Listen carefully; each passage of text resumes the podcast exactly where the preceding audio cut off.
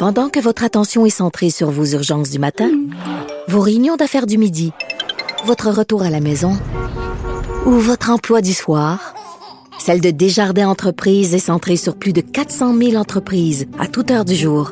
Grâce à notre connaissance des secteurs d'activité et à notre accompagnement spécialisé, nous aidons les entrepreneurs à relever chaque défi pour qu'ils puissent rester centrés sur ce qui compte, le développement de leur entreprise. Avertissement. Cette émission peut provoquer des débats et des prises de position pas comme les autres. Vous écoutez Sophie Durocher. Alors qu'habituellement, c'est la période des fêtes qui est la période où on va le plus au cinéma. C'est la période où les cinémas font le plus gros au box-office. Ben nous, au Québec, le gouvernement a décidé le 20 décembre de fermer les cinémas, même s'il n'y avait eu aucune éclosion de COVID-19 dans les cinémas. Ça vous a sûrement mis en joie le vert, ça vous a sûrement mis de mauvaise humeur. Mais il y a évidemment les propriétaires de cinéma et tout le milieu du cinéma qui est évidemment très mécontent de tout ça. On va en parler avec Vincent Guzzo qui est propriétaire des cinémas Guzzo. Vincent, bonjour. Comment ça va? Ben, moi, ça va... Bonne année en passant, là.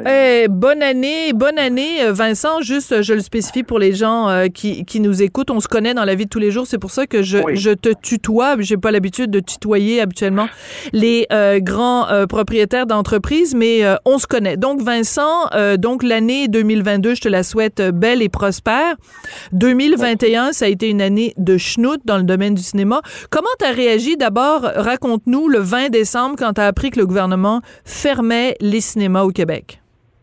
De tous les exploitants de salles au Québec, j'ai été celui-là qui a été le plus estomaqué. Pourquoi? Parce que à la fin novembre, j'ai appelé la santé publique pour avoir leur son de cloche à où est-ce qu'on s'en allait, parce que je devais ouvrir un cinéma. Et je voulais savoir, est-ce que je peux ouvrir le cinéma Saint-Jean avant les fêtes, je dois attendre après les fêtes, je ne veux pas l'ouvrir, puis on va le refermer, etc., etc. Donc, tu peux imaginer que quand je me fais confirmer par la santé publique qu'il n'y a rien dans l'horizon, puisque le ministre Dubé a dit le nombre de cas n'est plus important, c'est pas ça le chiffre qui compte. C'est pas le nombre de cas, mais c'est le nombre de décès ou le nombre d'occupations dans les hôpitaux qui est important. Mm-hmm. Pas le nombre de cas. Tout d'un coup, on part, le jour après que j'ai fait le coupage de la pellicule, le mercredi, le jeudi, on annonce une réduction de capacité à 50%. Mais c'est correct. On respire profond, puis on fait ça une couple de secondes, puis on se remet, puis on dit, bon, ça veut dire qu'on va jouer moins de films et plus de Spider-Man. Alors, c'est ça qui allait maximiser le revenu. Mais le lundi, moi, je peux te dire qu'à 9 h du matin, j'ai confirmé qu'on était à 8% de hausse sur l'année 2019, même fin de semaine. Il y avait deux films, Star Wars, Jumanji, mm-hmm. versus Spider-Man cette année. Donc, j'étais parti pour être une saison canon.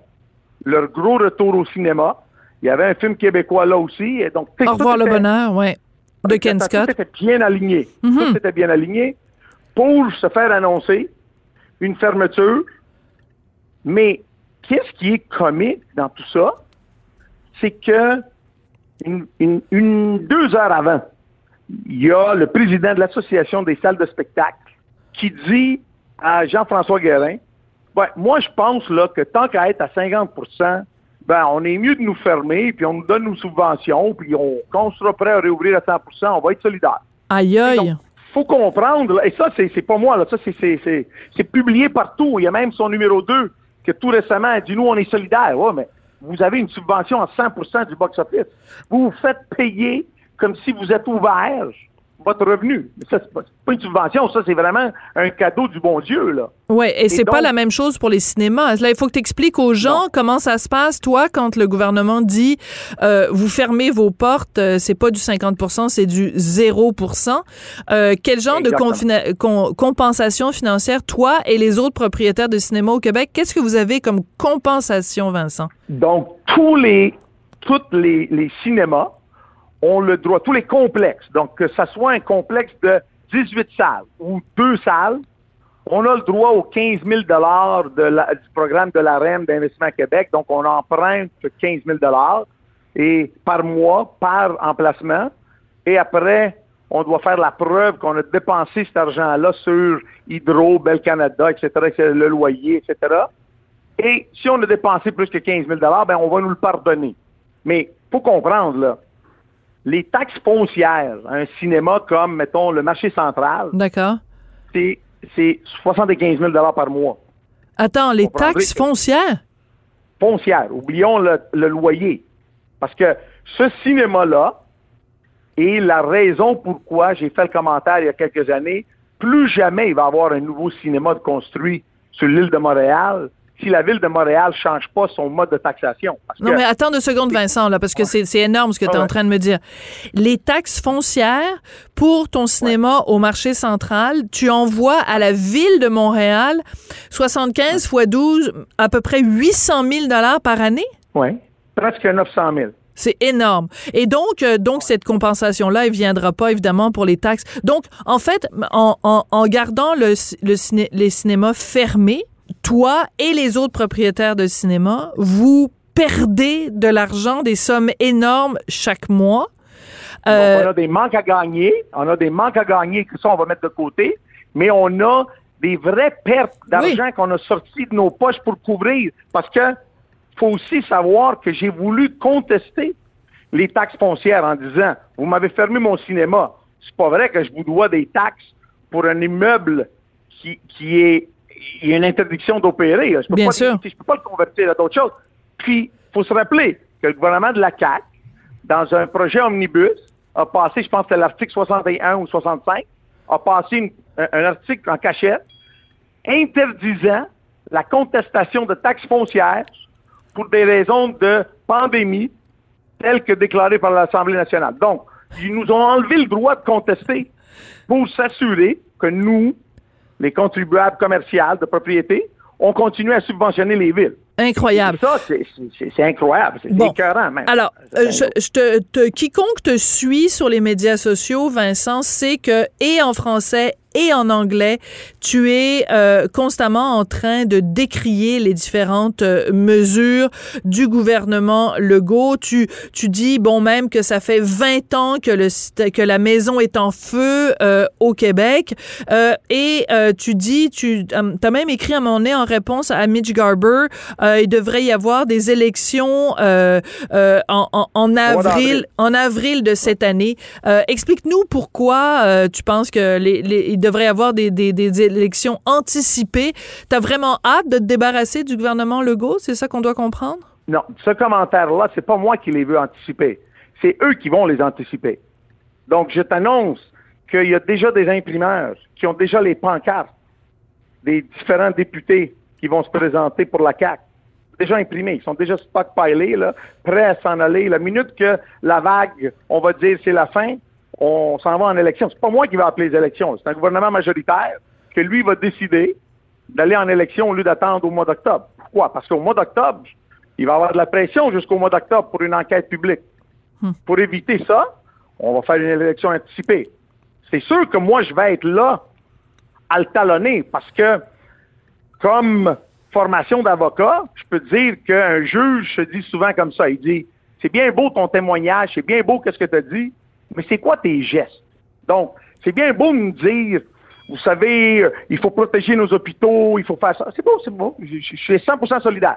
Le problème, c'est la minute qu'on est sorti de la première puis la deuxième vague, là, on a parlé de 6 à 10 milliards pour un tunnel. On a parlé du ministre du hockey puis de la poutine. On a parlé de la loi 21, la loi 96. On n'a pas parlé de comment qu'on allait régler qu'est-ce qui nous a frappé en pleine face, qui est on a un manque énorme au niveau des hôpitaux. Pire que ça, arrivé au mois de septembre, on s'est mis à les menacer. Hein, nos fameux anges gardiens, on les a menacés. Ben, franchement, Vincent, t'exagères. On les a pas menacés. On leur a dit, si vous n'êtes pas vaccinés, vous pouvez pas rentrer travailler.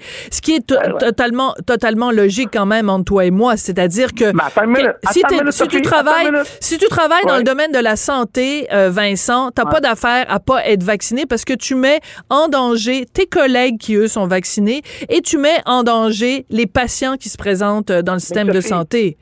Voyons, Sophie, Vincent. Non, mais Sophie, est-ce que ça doit se faire par une menace? Mais c'est... Et tu dois te rappeler, et Sophie, tu dois te rappeler quelque chose. Au même moment qu'on est en train de les menacer, on admet une pénurie de main-d'œuvre. On admet un problème de manque d'employés, et tout ça. Donc, qu'est-ce qu'on fait? Au lieu de shifter des ressources monétaires, là, on planifie déjà l'après-mathématique, là, puis on menace du monde qui sont déjà écœurés parce qu'ils sont déjà over leurs conditions, ils sont etc. Puis ces personnes-là, d'une manière que c'était par solidarité, que c'est par peu principe et orgueil, on dit non. Oui, mais puis Vincent... on a fait deux fois le bloc. Non, Sophie, attends une minute. Non, mais c'est parce que tu veux gérer le système de santé comme un businessman, mais c'est pas comme ça que ça marche. Si tu travailles pour le système... Écoute, on fera pas une chicane, toi et moi, sur la raison pour laquelle les gens se sont pas fait vacciner. Moi, je n'ai aucune patience pour les non-vaccinés. Je n'ai absolument aucune patience. Et regarde, s'il y avait plus de gens qui avaient été vaccinés dans le domaine de la santé, on se retrouverait pas aujourd'hui avec des bris de service et un personnel aussi épuisé. Mais écoute, Vincent, je veux qu'on revienne quand même à parler de ton domaine d'expertise, c'est-à-dire les cinémas. Toi, tu nous dis que tu venais d'ouvrir donc un cinéma à Saint-Jean-sur-Richelieu. Est-ce que tu penses qu'à un moment donné, il va rouvrir ses portes, ce cinéma-là, ou tu vas tout simplement mettre la clé dans la porte? Non. C'est sûr que nous, on rouvre nos cinémas. Et comme je te dis, l'idée, ça va que... Il y a un tweet que tu n'as pas mentionné, que ce serait intéressant de le mentionner, où je taquine le premier ministre et j'y dis que au lieu de nous écœurer les commerçants, puis nous obliger d'exiger des passeports vaccinales, etc., faire plein de choses, pourquoi vous imposez pas la vaccination obligatoire?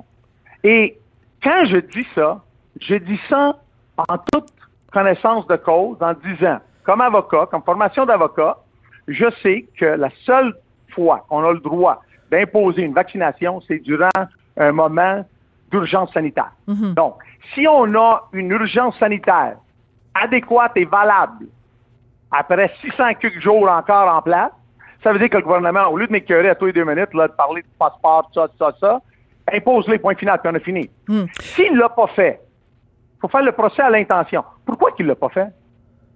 Parce qu'il sait que s'il le fait, il y a quelqu'un qui va le contester. Et là, la contestation, le débat n'est pas sur est-ce que le monde doit se faire vacciner ou pas. Le débat va être votre droit d'obliger la population à être vaccinée, il vient d'une urgence sanitaire. Est-ce que nous sommes aujourd'hui en urgence sanitaire?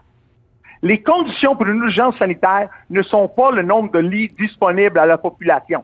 C'est le nombre de décès massifs qu'on a. C'est ça qu'ils appellent une urgence sanitaire.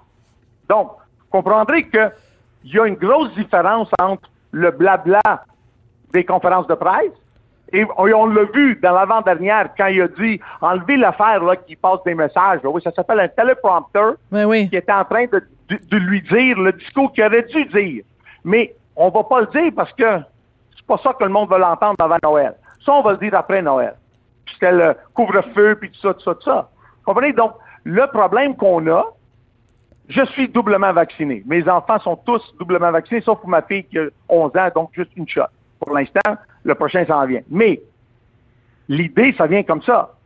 C'est qu'on ne peut pas demander à la population de faire des sacrifices, d'avoir un énorme respect pour le milieu de la santé, quand on voit un ministre de la Santé qui, d'une manière un petit peu maladroite, fait de la menace à un segment de la population qui est déjà hautement testé à tous les niveaux, stress, anxiété, tout ça. Puis on ajoute plus de pression sur eux. Et ça, c'est pas pour dire que je suis contre le fait qu'on les obligerait pour être vaccinés. Parce que si c'est ça que la loi... Vincent, et c'est là, je comprends. OK, parfait. Vincent, il nous reste un tout petit peu de temps. Je veux parler... Tu t'es un petit peu chicané avec Nathalie Roy, la ministre de la Culture, et elle a décidé de te bloquer sur Twitter. C'est assez enfantin comme mesure. Est-ce que vous avez fait la paix? Est-ce que pour la nouvelle année, elle a décidé de te réintégrer dans sa liste de... Non? Donc, vous en êtes au point mort. C'est pas seulement ça. Le vrai problème, c'est qu'on s'est chicané il y a un an. On s'est chicané quand, d'une manière très abrutie, elle a dit Mais là, M. Guzzo, il exagère. Là, quand même, aller au cinéma, c'est pas un popcorn. Là. C'est la santé publique qui a refusé qu'on vende du popcorn dans un cinéma. Et je l'ai appelée une menteuse. C'était au mois de février 2020. Non, 2021, excusez-moi. Oui. L'année passée. Puis elle me bloque un an plus tard. Pourquoi? Parce que je la taguais sur les tweets que j'envoyais à M. Legault et à M.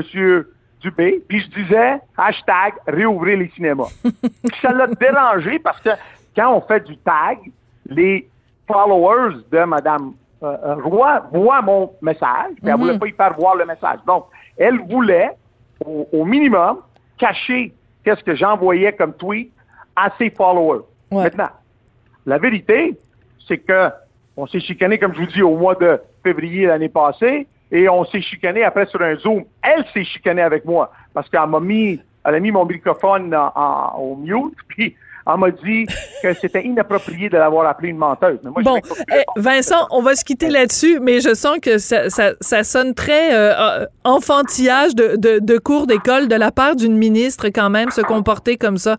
C'est assez particulier. Écoute, Vincent, on va se souhaiter collectivement que les cinémas puissent rouvrir le plus tôt possible parce que ça fait du bien au moral. Et je t'avoue que passer ces 2 semaines de vacances-là dans le temps des fêtes avec des ados ou même des adultes, ça aurait été notre seul et unique plaisir de pouvoir aller au cinéma. On n'a pas pu, c'est bien triste. Donc, on souhaite une réouverture le plus tôt possible. Vincent, merci beaucoup d'avoir pris le temps de nous parler aujourd'hui. Merci à toi aussi. Je souhaite la réouverture, moi aussi, au plus tôt. Oui. On sent que tu te retiens de pas dire une coupe de mots d'église en bon catholique. Ouais. OK. au PC, mettons. Merci, Vincent Guzzo, propriétaire des cinémas Guzzo. Et c'est comme ça que va se terminer l'émission sur quelques mots d'église non prononcés par Vincent Guzzo. Merci beaucoup à Jean-François Paquet, à la mise en onde, à la réalisation de cette émission. Merci à Florence l'Amoureux, à la recherche. Merci à vous tous d'avoir été là et on souhaite collectivement une année 2022 un petit peu plus belle que 2021.